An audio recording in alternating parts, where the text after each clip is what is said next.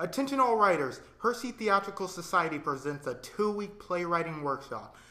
Information meeting March 22nd, 3.30 to 4.30 p.m. at room 140. Attend virtually from the HTS Google Classroom. Join code OWFJIBK, all in lowercase. Sign up for the Jordan Darnell Memorial Blood Drive. This event is on March 29th. Sign up in the library for your appointment. The tennis team competed in the Altus tournament yesterday. Savannah Mayfield placed first at number one singles. Ann James placed first at number two singles.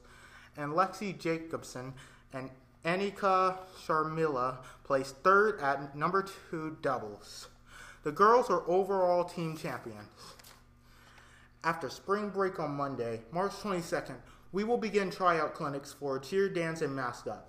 Those who are interested in trying need to fill out the application at the sites located on flyer. If you have any questions, see Miss Hedge, Martinez, or Miss Perez.